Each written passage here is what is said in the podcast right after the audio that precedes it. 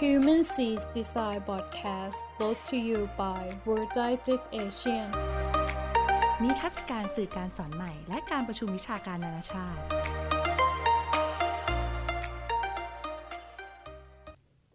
สวัสดีครับ ยินดีต้อนรับสู่ Human C Design Podcast อีกครั้งนะครับ คุณอยู่กับสกลทีลาวันอยู่นะครับ วันนี้เราจะมารีวิวหนังสือชื่อ How to Avoid a Climate Disaster นะครับ The Solution We Have The Breakthrough We Need นะครับอันนี้ก็เป็นหนังสือที่เขียนโดย Bill Gates นะครับเขาบอกว่าวิธีการหลีกเลี่ยงความเสียหายที่เกิดจากบรรยากาศสิ่งแวดล้อมนะหรือว่าภาวะโลกร้อนนี่แหละนะครับบิลเกตเนี่ยก็เป็นมหาเศรษฐีฮะที่จัดตั้ง Microsoft นะที่ทุกคนรู้อยู่นะตอนนี้เขาก็ไม่ใช่ CEO ของ Microsoft แล้วนะครับแล้วก็ทำอยู่ที่มูลนิธิเกตส์นะครับบิลเกตเนี่ยพูดถึงตัวเลข 2 ตัวนะตัวแรกเนี่ยเรียกว่า 51 นะครับ พันล้านนะอีกตัวคือศูนย์นะครับ51 พันล้านคือการที่เราปลดปล่อยก๊าซเรือนกระจกนะฮะส่วนศูนย์ก็คือเป้าหมายที่เราตั้งไว้นะครับบิลเกตบอกว่า 20 ปีที่แล้วเนี่ยเขาทำงานร่วมกับเมลินดานะครับภรรยาของเขาที่ทำงานที่มูลนิธิเกตส์นะครับในปี 2000 เนี่ยมูลนิธิของเขาเนี่ยเริ่มทำงานทั้งพื้นที่ชนบทของแอฟริกานะครับโดยเฉพาะเรื่องของอการตายของเด็กนะฮะตัวของ HIV นะครับแล้วก็ปัญหาใหญ่ ๆ ที่เกิดขึ้นนะครับ เขาเปรียบเทียบว่าในอเมริกาเนี่ยมีการใช้พลังงานอย่างเหลือเฟือนะครับในขณะที่คนในแอฟริกาเนี่ยยังจุดเทียนอ่านหนังสืออยู่เลยนะครับมีตัวเลขสถิติที่น่าสนใจก็คือว่าประเทศที่มีเงินเดือนสูงเนี่ยจะมีการใช้พลังงานสูงเช่นสหรัฐอเมริกา สิงคโปร์นะฮะกาตาร์นะครับแคนาดานะครับใช้พลังงานตั้งแต่ 2,500 ขึ้นไปนะครับประเทศอินเดียนะครับฟิลิปปินส์นะกัมพูชาอยู่ที่ระหว่าง 250 ถึง 2,500 นะครับก็มีความแตกต่างกันแสดงว่า ประเทศที่พัฒนาเนี่ยก็มีการใช้พลังงาน ซึ่งอาจจะเป็นเกี่ยวโยงกับมีเงินนะที่พอจะไปซื้อพวกอุปกรณ์อะไรต่างๆ ทั้งหลายนะครับหรือว่า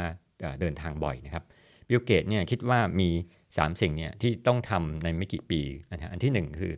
การหลีกเลี่ยงความเสียหายภาวะโลกร้อนนะฮะและลดให้เป็นสูงนะครับ อันที่ 2 เราต้องการเครื่องมือสร้างพลังงานแบบใหม่ๆนะครับเช่นพลังงานแสงอาทิตย์พลังงานลมนะครับที่เร็วและอัจฉริยะนะครับ อันที่ 3 เราจะสร้างเทคโนโลยีสามารถนำเราไปอนาคตได้นะครับ ในปี 2015 เนี่ยได้มีการประชุมวิชาการที่ที่เกี่ยวเรื่องของชื่อว่า Mission Innovation นะก็ตอนนั้นก็มีประธานาธิบดีสหรัฐเหมือนกันก็คือบารักโอบามานะครับนายกอินเดียนะครับนเรนทราโมดีนะครับแล้วก็โบบินะครับทีประธานาธิบดีฮอลแลนด์นะครับมาคุยเรื่องเกี่ยวกับพลังงานสะอาด renewable energy กันนะครับ แล้วก็บิลเกตเนี่ยบอกว่าตัวเขาเนี่ยก็เป็น คนที่ปลดปล่อยก๊าซเรือนกระจกเหมือนกันนะฮะ เพราะว่าเขามีบ้านขนาดใหญ่ มีเครื่องบินเจ็ตส่วนตัวนะครับ เขาบอกว่าเขาพยายามลดสิ่งนี้ด้วยนะรวมถึงการลงทุนในตลาดหุ้นที่เกี่ยวกับอุตสาหกรรมพวกผลิตน้ำมันแล้วก็ถ่านหินนะครับ เขาบอกว่าทำไมมันต้องเป็นศูนย์นะในสมัยในสมัยที่ไม่ใช้น้ำมันจากฟอสซิลเนี่ยในกลางปีศตวรรษที่ 18เนี่ยมีความสมดุลของต้นไม้ที่ดูดก๊าซคาร์บอนไดออกไซด์นะครับการที่จะลดคาร์บอนไดออกไซด์เนี่ยเท่ากับศูนย์เนี่ย มันไม่ได้หมายความว่าเท่ากับศูนย์ใน แต่ว่าให้มันถึงใกล้ศูนย์จริง ๆ นะครับ แต่ว่าอ้าวแล้วถ้าบอกว่าถ้าลดได้ 50%จะดีไหมเนี่ยเขาก็บอกว่ามันไม่ได้หยุดอุณหภูมิที่สูงขึ้นหรอกนะถ้าแค่50%นะครับก็เลยต้องบอกว่าให้เราเนี่ยช่วยๆกันปรับนะครับ การเพิ่มอุณหภูมิ1-2ดีกรีเนี่ยสามารถทำให้โลกร้อนได้นะครับอุณหภูมิโลกที่เปลี่ยนในปี 2000 เนี่ยอยู่ต่ำกว่า 1 องศาเซลเซียสนะในปี 2001 เนี่ยอุณหภูมิจะเปลี่ยนแปลงสามารถขึ้นไปถึง 4 องศาเซลเซียสเลย ถ้าเราไม่ทำอะไรเลยนะครับ เพราะอันนี้ก็น่ากลัวพอสมควรนะครับ ตัว greenhouse gas เนี่ยนอกจากคาร์บอนไดออกไซด์เนี่ยจะมีไนโตรัสออกไซด์ที่ใช้ร้านหมอฟันล้อร้านหมอฟันด้วยนะครับ อาจจะเรียกได้ว่าเป็นก๊าซหัวเราะนะครับ แล้วก็เมทานีนนะครับซึ่งเป็นส่วนผสมของแก๊สธรรมชาติในก๊าซสูงต้มเขาบอกว่าก๊าซสูงต้มต้มเนี่ยจะทำให้ร้อนขึ้นถึง 120 เท่ามากกว่าคาร์บอนไดออกไซด์เนี่ยแต่ว่า เราโชคดีมากเพราะว่ามันไม่ได้อยู่ในชั้นบรรยากาศนะครับอยู่ในชั้นเรือนกระจกของเรานะครับ กาซเรือนกระจกเนี่ยให้คิดถึงกระจกหน้ารถยนต์เนี่ยเวลาเราจอดรถกลางแดดเนี่ยข้างในตัวรถเนี่ยจะร้อนกว่าข้างนอกนะครับ เพราะความร้อนเนี่ยไม่สามารถระบายออกได้นะครับ เราจะมีคำถามว่าการเรือนกระจกของเราเนี่ยเหมือนกระจกทางเดียวหรือเปล่านะครับ เมื่อเวลาแสงอาทิตย์ส่องมาแล้วกักไว้นะครับเหมือนในโลกเป็นแบบนั้นจริงไหมนะครับคำตอบก็คือเป็นมันอยู่ในวิชาเคมีแล้วก็ฟิสิกส์นะครับ เมื่อไหร่ก็ตามที่โมเลกุลสั่นเนี่ยยิ่งสั่นมากเนี่ยก็ยิ่งร้อนมากขึ้นนะครับการเรือนกระจกเนี่ยก็จะมีข้อดีตรงที่ว่าถ้าไม่มีมันเนี่ยโลกก็จะเย็นนะครับแล้วก็จะหนาวมากอาจจะเป็นแบบหิมะปกคลุมไปทั่วทั้งโลกนะครับแล้วคุณอาจสงสัยว่าเอ๊ะทำไมพวกไนโตรเจน หรือออกซิเจนเนี่ยมันมันไม่ถูกกักบ้างนะครับอันนี้เป็นเพราะว่าคาร์บอนไดออกไซด์เนี่ยและเมทานีนเนี่ยเป็นมีโครงสร้างที่ดูดความร้อนนะครับ อันนี้เป็นเหตุว่าทำไมต้องลดก๊าซคาร์บอนไดออกไซด์ให้เป็นศูนย์นะครับ เราจะมีคำถามเรื่องของ global warming ว่าเอ๊ะมันจะมาอีกกี่ปีเนี่ยเขาบอกบิลเกตบอกว่ามันไม่มีตัวเลขที่เวลาที่แน่นอนหรอกนะครับอาจจะประมาณ 30 ปีนะครับจะดีสุดอาจจะ 50 ปีนะฮะแต่ว่าเราเนี่ยจะต้องรีบทำอะไรบางอย่างซะก่อนนะครับ เมื่อเกิดภาวะโลกร้อนเนี่ยไอ้น้ำจะกลั่นตัวเป็นเมฆนะแล้วเกิดพายุฝนที่แรงนะเกิดหิมะตกนะครับ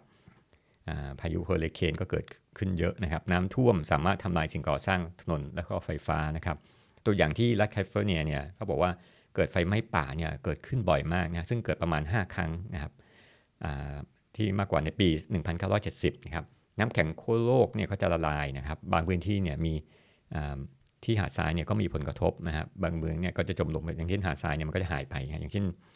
เขาบอกว่าตอนที่ผมเคยได้ยินอย่างเช่นนักวิชาเนี่ยเขาเขียนในใน magazine เนี่ยที่บอกว่าเมืองนิวออร์ลีนกับเมืองกรุงเทพเนี่ยจะจมในน้ำนะครับ เป็นสองเมืองที่มันมีโอกาสจมเพราะว่ามันอยู่ใกล้กับระดับน้ำทะเลนะครับหรือต่ำกว่านี่ฮะการเกษตรเนี่ยก็จะไม่ดีด้วยนะครับถ้าอุณหภูมิเพิ่มขึ้น 2 องศาเนี่ยพวกปะการังสัตว์น้ำก็จะตายไปนะครับ แล้วก็มันถ้าปลาเนี่ยก็ถ้ามันย้ายไปอยู่ที่เย็นกว่าไม่ได้ก็ตายเหมือนกันนะครับอันนี้คือการผลของการเปลี่ยนแปลง 2 องศานะครับการเกิดไคลเมทเชนเนี่ยทำให้เกิดผลผลิตทางการเกษตรไม่ดีนะชาวนาก็ต้องอพยพเข้ามาทำงานในเมืองหลวงนะครับ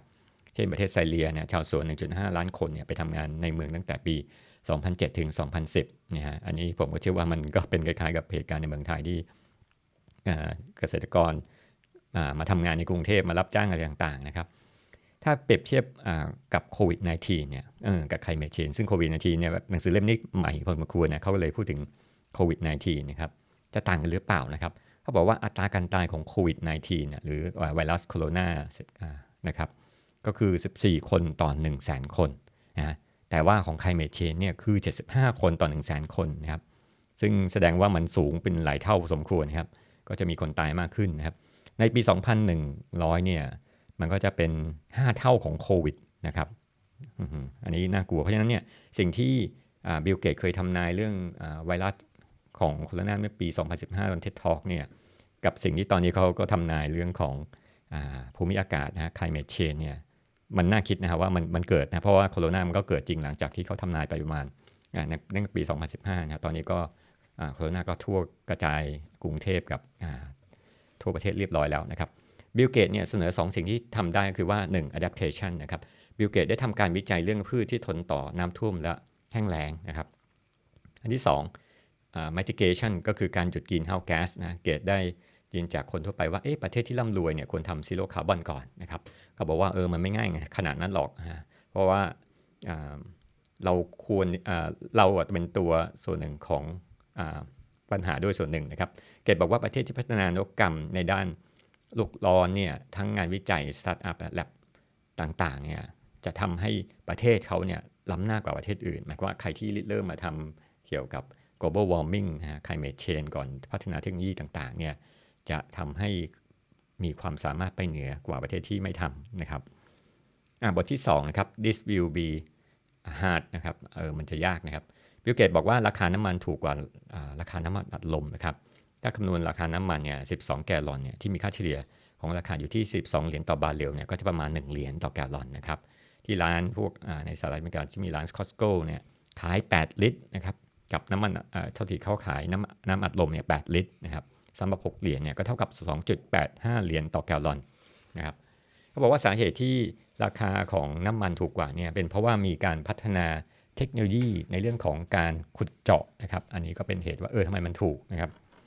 เมื่อเราดูประวัติศาสตร์ของการพัฒนาพลังงานเนี่ยจะพบว่า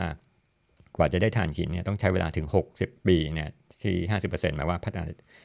ได้ขอบสโคปเนี่ย50%ในขณะที่น้ำมันเนี่ย60ปีเนี่ยได้ 40%ฮะก๊าซธรรมชาติ 60 ปีได้ 20%ฮะดังนั้นพลังงานทดแทนเนี่ยคงยังต้องใช้เวลาอีกนานกว่าที่มันจะเอาไปใช้งานได้จริงๆนะครับธุรกิจด้านพลังงานเนี่ยจะไปเกี่ยวโยงกับกฎหมายด้านสิ่งแวดล้อมครับแล้วต้องมีนโยบายลดภาษีสำหรับพลังงานสะอาดนะครับแล้วก็ตอนนี้เนี่ย climate change เนี่ยอาจจะไม่ใช่มีผลกระทบสูงเท่ากับ เรื่องอื่นๆ เรื่องปากท้องของประชาชน หรือว่าเรื่องของสุขภาพเรื่องของการศึกษานะครับบิลเกตเนี่ยมีข้อแย้งว่าถึงมันไม่ใช่อันดับแรก ๆ ที่ต้องทำเนี่ยแต่มันจะทำให้คนที่จนอยู่แล้วเนี่ยจนมากขึ้นนะครับบิลบอกว่าให้หานวัตกรรมด้านวิทยาศาสตร์และวิศวกรรมเนี่ยแล้วก็หาความร่วมมือนะครับในการสร้างนโยบายนะครับมาบทที่ 3 บ้างครับพูดถึงเรื่อง 5คำถามในการถามทุกการอภิปรายเรื่องของภาวะโลกร้อนนะครับ มีคำถามที่ถามบ่อยในวงสนทนาภาวะโลกร้อนเนี่ยคำถามก็คือว่า 51 พันล้านตันของก๊าซคาร์บอนไดออกไซด์ที่ปลดปล่อยออกมาเนี่ยเป็นเท่าไหร่นะครับถ้าเราแบ่งเป็นเปอร์เซ็นต์ต่อปีเนี่ยก็จะคือ17นะครับคำถามที่2ก็ถามว่าอะไรเป็นแผนสำหรับปูนซีเมนต์นะครับอันนี้ถามเกี่ยวกับเรื่องของอกิจกรรมที่ทำให้เกิดกินเฮาส์แก๊สนะครับพวกอุตสาหกรรมซีเมนต์เหล็กพลาสติกเนี่ยจะพูดต่อไปในบทถัดไปนะครับ ที่ปล่อยก๊าซคาร์บอนไดออกไซด์ถึง 31%นะไฟฟ้าประมาณ 27%เกษตร 19 แล้วแล้วก็ระบบขนส่งเนี่ย16%อุปกรณ์ทำความร้อนเย็นเนี่ยประมาณ 7%นะครับ 3. พวกพลังงานที่เป็นวัตต์นี่คืออะไรนะครับ เขาบอกว่าวัตต์เนี่ยเป็นการวัดการไหลของพลังงานนะครับ ไม่ใช่วัดที่ตัวพลังงานนะครับ เช่นการวัดการไหลของน้ำเนี่ยก็วัดเป็นกี่แก้วต่อวินาทีนะครับเขาบอกว่าทั้งโลกเนี่ยมีการใช้พลังงานประมาณ 5,000 กิโลวัตต์ จิกะวัตต์โทษทีนะครับในอเมริกาใช้ประมาณประเทศเดียวเนี่ยใช้ประมาณ 1,000 จิกะวัตต์นะครับเมืองขนาดเล็กเนี่ยใช้ประมาณ 1 จิกะวัตต์นะครับเมืองเล็กประมาณ 1 เมกะวัตต์นะครับบ้านก็ประมาณ 1 กิโลวัตต์นะครับแล้วก็อันที่ 4คำถามว่าต้องใช้กำลังวัตต์เท่าไหร่นะครับในการผลิตพลังงานต่อ 1 ตารางเมตรนะปรากฏว่าน้ำมันเนี่ยต้องใช้จำนวนวัตต์มากสุดถึง 500 ถึง 10,000นะฮะหมายความว่าเราต้องมีพื้นที่สำหรับหลงกันทางเก็บน้ำมันอะไรต่างๆนะครับ ลงมาคือโรงโรงงานพลังงานนิวเคลียร์นะครับ500ถึง1,000นนะครับโซลาร์เซลล์เนี่ยประมาณ5ถึง20นะจะใช้พื้นที่มากกว่ากังหันลมฮะ1ถึง2เนี่ยเพราะคำนวณจากความหนาแน่นของพลังงานด้วยนะครับ เพราะว่าจริงๆ แล้วโซลาร์เซลล์มันน่าจะเล็กกว่ากังหันลมแล้วกังหันลมน่าจะใหญ่มากนะครับ อันที่ 5 ถ้ากำจัดคาร์บอนไดออกไซด์เนี่ยต้องใช้เงินเท่าไหร่นะครับบิลบอกว่ามีเทคโนโลยีในการสร้างโรงงานกำจัดคาร์บอนไดออกไซด์นี่เรียกว่า DAC DAC นะครับหรือจับอากาศแล้วปล่อย ก๊าซคาร์บอนไดออกไซด์เขาบอกว่าเหมือนกับการเอา capture ตัวของคาร์บอนไดออกไซด์ลงไปนะครับ แล้วก็แปลงออกเป็นธรรมดานะครับ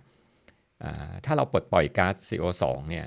51พันล้านตันต่อปีเนี่ยเราต้องใช้เงินประมาณอยู่ที่ 100 เหรียญต่อตันนะดังนั้นเนี่ยเงินที่ต้องใช้ก็คือว่า 5.1 ล้านล้านต่อปีนะครับซึ่งบิลเก็บว่าถือว่าเป็นกรีนพรีเมียมฮะซึ่งเป็นเหมือนกับว่าอะไรนะการที่เป็นสินค้าที่แบบแพง ของสีเขียวนะฮะซึ่งทำไม่ได้แน่นะครับในประเทศกำลังพัฒนานะครับ มาถึงบทที่ 4 how we plug in นะครับเขาบอกว่า 860 ล้านคนเนี่ยไม่สามารถเข้าถึงไฟฟ้าได้นะครับ 600 ล้านคนในประเทศแอฟริกาเนี่ยก็ประมาณ600 ครั้งคนในแอฟริกาเนี่ยก็ก็ไม่สามารถเข้าถึงนะครับ 75 ล้านคนในอินเดียนะครับ แล้วก็มีประมาณ 186 ล้านคนในส่วนที่เหลือของโลกนะครับ สิ่งที่ทำให้ เกิดไฟฟ้าได้เนี่ยก็มาจากมียกอย่างเช่น พลังงานพลังงานน้ำจากเขื่อนนะครับ ซึ่งการสร้างเขื่อนเนี่ยทำให้เราต้องสูญเสียพื้นที่ดินแล้วก็พื้นที่ป่านะครับ แล้วก็ในดินเนี่ยก็จะมีคาร์บอนนะซึ่งจะเป็นเมทาลีนนะครับเข้าสู่ชั้นบรรยากาศอีกนะครับ พลังงานน้ำเนี่ยยังมีข้อเสียในเรื่องของปริมาณน้ำฝน และก็การเคลื่อนย้ายสถานที่ยังไม่ได้นะครับ ในขณะที่พลังงานฟอสซิลเช่นถ่านหินเนี่ยก๊าซธรรมชาติเนี่ยสามารถนำไปสร้างเป็น โรงงานพลังงานนะครับแล้วก็ปั่นกังหัน แล้วก็หมุนให้เกิดไฟฟ้าได้นะครับพลังงานที่ใช้ผลิตไฟฟ้ามากที่สุดเนี่ยเขาบอกว่าคือถ่านหินนะครับซึ่งตอนนี้ในประเทศจีนเนี่ยได้ใช้ถ่านหินประมาณ 3 เท่าของอเมริกาซึ่งสูงสูงพอสมควรนะครับเอาของอเมริกาเม็กซิโก แล้วก็แคนาดารวมกันอีกนะครับแต่อย่างที่บอกว่าพลังงานถ่านหินเนี่ยมันก็ปลดปล่อยทำให้เกิดแก๊สเรือนกระจกเนี่ยเพราะฉะนั้นจีนเนี่ยเขาก็เลยมีนโยบายที่แบบออย่างเช่น เคยมีหมอกควันอยู่ในปักกิ่งก็ย้ายพวกนี้ออกไปหมดนะครับ ถ้าเราคิดถึงเรื่องของ Green Premium เนี่ยหรือพลังงานเขียวราคาสูงเนี่ยครอบครัวของคนในสหรัฐเนี่ยมีการใช้พลังงาน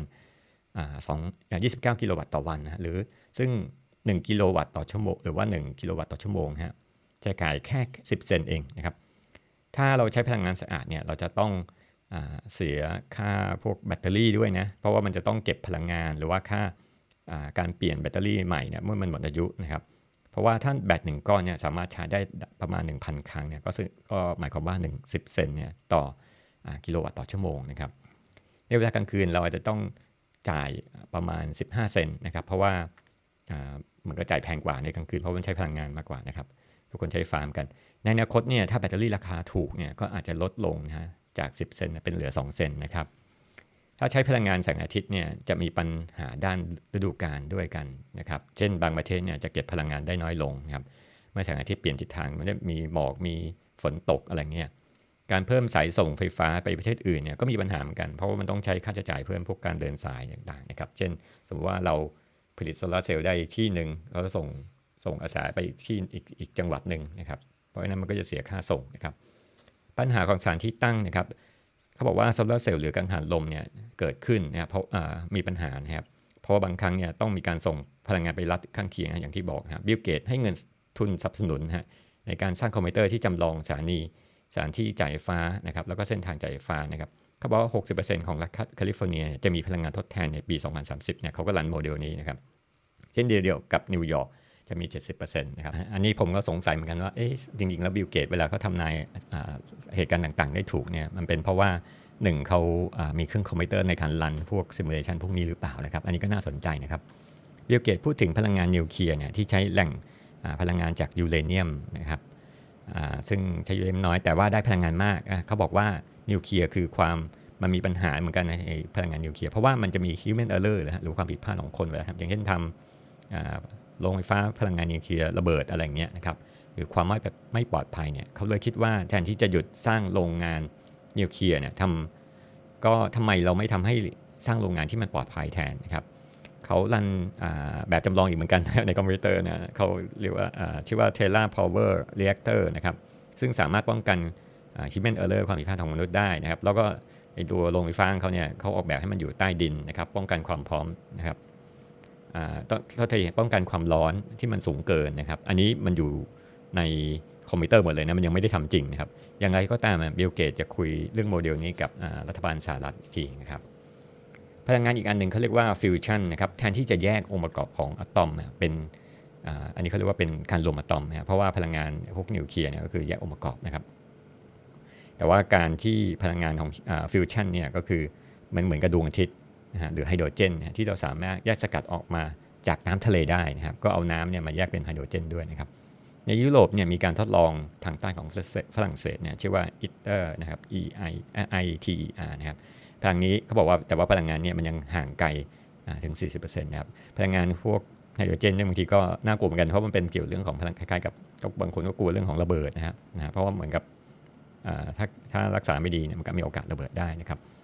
พลังงานลมจากริมทะเลหรือว่า offshore wind นะครับ ประเทศอังกฤษได้ติดตั้งกังหันลมนะครับโดยรัฐบาลได้ช่วยภาคเอกชนในการทำนะครับ ประเทศจีนก็มีเหมือนกันนะครับ เขาบอกว่าจีนจะทำพลังงานนี้ให้ใหญ่ที่สุดในโลกนะในปี 2030 นะครับ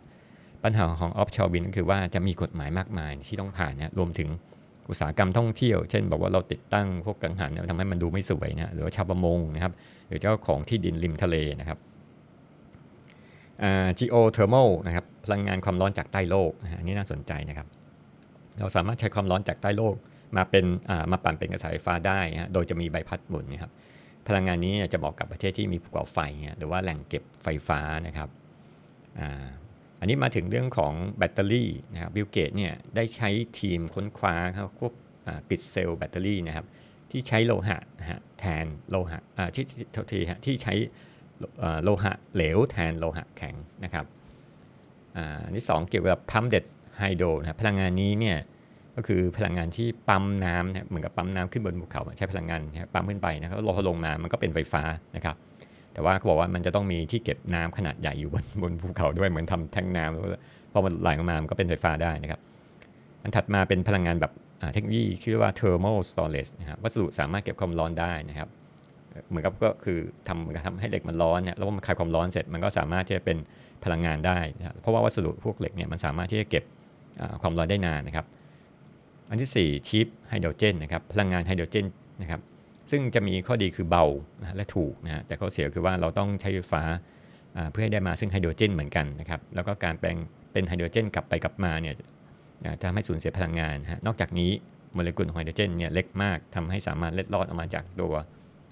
ถังโลหะได้นะครับ มาถึงบทที่ 5 นะครับ how we make things นะครับวัสดุก่อสร้างที่เอามาสร้างเมืองเนี่ยเช่นพวกซีเมนต์เหล็กพลาสติกกระจกเนี่ยพวกนี้เนี่ยมันก็มีผลต่อการปลดปล่อยก๊าซเรือนกระจกเหมือนกันนะครับ วัสดุที่มีคาร์บอนเป็นองค์ประกอบนะครับ อย่างเช่นตัวซีเมนต์เนี่ยและเหล็กเนี่ยจะปลดปล่อยคาร์บอนไดออกไซด์มากนะครับแต่พลาสติกเนี่ยยังเก็บคาร์บอนอยู่นะครับซึ่งมันต่างกับ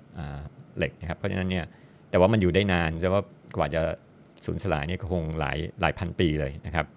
แต่ว่ามันไม่ปลดปล่อยก๊าซคาร์บอนไดออกไซด์เท่ากับพวกซีเมนต์กับเหล็กนะครับ ปัญหาพลาสติกก็คือมันมันย่อยยากนะครับทฤษฎีหนึ่งในการทำซีเมนต์ให้ green ก็คือว่าทำซีเมนต์จากน้ำทะเลนะครับบวกกับคาร์บอนไดออกไซด์จากโรงงานไฟฟ้านะฮะอันนี้จะเป็นการตัดเรื่องของการปลดปล่อยคาร์บอนไดออกไซด์ได้ถึง 70%เชียวอันนั้นก็เทคโนโลยีใหม่นะครับ electrification นะครับเป็นเทคนิคที่ใช้ไฟฟ้าแทนฟอสซิลนะครับ พวกถ่านหินต่างๆเช่นใช้ไฟฟ้าแทนการใช้ถ่านหินตอนหลอมละลายเหล็กนะครับ แล้วก็การใช้พวกบิลเกตบอกว่าการใช้พวก reuse เป็นวิธีการที่ดี เพราะว่าถ้าสมมติถ้ารีไซเคิลเนี่ยเราก็ยังต้องใช้พลังงานอยู่นะครับ มาถึงบทที่6นะบทสุดท้ายที่เราจะรีวิววันนี้นะครับ How we grow things นะครับบิลเกตบอกว่าประเทศอินเดียเนี่ยมีประชากรประมาณ 800 ล้านคนนะครับ ซึ่งตอนนี้ที่ผมเช็คอยู่ประมาณมากกว่า 800 ล้านนะประมาณ 1.3 ล้านคนละสาเหตุที่คนอินเดียเนี่ยยังไม่อดอยากเนี่ยเป็นเพราะว่าเราก็มีอาหารทานเนี่ยเป็นเพราะว่าพัฒนาก็มีการพัฒนาเทคโนโลยีทางการเกษตรนะครับ คนหนึ่งที่บิลเกตพูดถึงก็คือนอร์แมนบอลล็อกนะครับ B O R L A U G นะครับเป็นคนที่ได้รับรางวัลโนเบลในปี 1970 นะครับ เขาทำรวงข้าวสาลีที่มีขนาดใหญ่นะครับ แต่มันจะหนักนะครับ เพราะฉะนั้นเนี่ยเขาเลยผสมพันธุ์ใหม่ให้ ต้นเนี่ยมันเล็กลงนะด้วยสาเหตุด้วยเหตุนี้เนี่ยเขาสามารถเพิ่มการผลิตครับให้มันมากขึ้นนะครับ ซึ่งทำให้คนอินเดียเนี่ยไม่อดอยากนะครับ ประเทศจีนเนี่ยมีการทำทานอาหารทานเนื้อมากขึ้นนะครับถึง 90 ล้านตันนะครับ ดังนั้นเนี่ยจำเป็นต้องเลี้ยงวัวมากขึ้นเนี่ยซึ่งเขาบอกว่าการที่วัวถ่ายกันเลยหรือว่าหรือวัวตดก็ปลดปล่อยคาร์บอนไดออกไซด์เหมือนกันอันนี้อันนี้ขำมากครับเอ๊ะคือ บิลเกตเขาลังเลว่าควรจะเขียนตดอยู่ในหนังสือหรือเปล่าเขาก็ถามภรรยาเขานะครับโอเคครับเขาบอกว่าปล่อยประมาณ 2 ล้านล้านตันต่อปีซึ่งเยอะมากนะครับหรือ 4%ของการปลดปล่อยก๊าซเรือนกระจกของโลกนะครับ เทคโนโลยีที่ช่วยลดการทำฟาร์มวัวก็คือ plant based meat นะครับก็คืออหรือเนื้อสังเคราะห์นี่แหละนะครับมีบริษัทชื่อว่า Beyond Meat นะครับเขาก็ มีตัวเป็นตัวอย่างของบริษัทที่ทำเนื้อสังเคราะห์นะครับซึ่งซึ่งไม่ได้ทำมาจากเนื้อวัวนะครับ อีกตัวอย่างก็คือว่า Cell Based Meat อันนี้คือทำในห้องแลบก็คือเขาก็จะเพาะเหมือนกับเพาะเนื้อเยื่อนั่นแหละเพื่อทำให้เกิดเกิดตัวเนื้อขึ้นมานะครับ ทั้งหมดนี่ยังเป็น premium product อยู่นะครับ ซึ่งจะราคาถูกลงนะแล้วก็เป็นที่ยอมรับในตลาดมากขึ้นนะครับ แต่ว่าสิ่งจริงผมแนะนำว่าแทนที่จะไปทำพวกนี้ไปก็ไม่กินซะเลยดีกว่านะครับ ไปกิน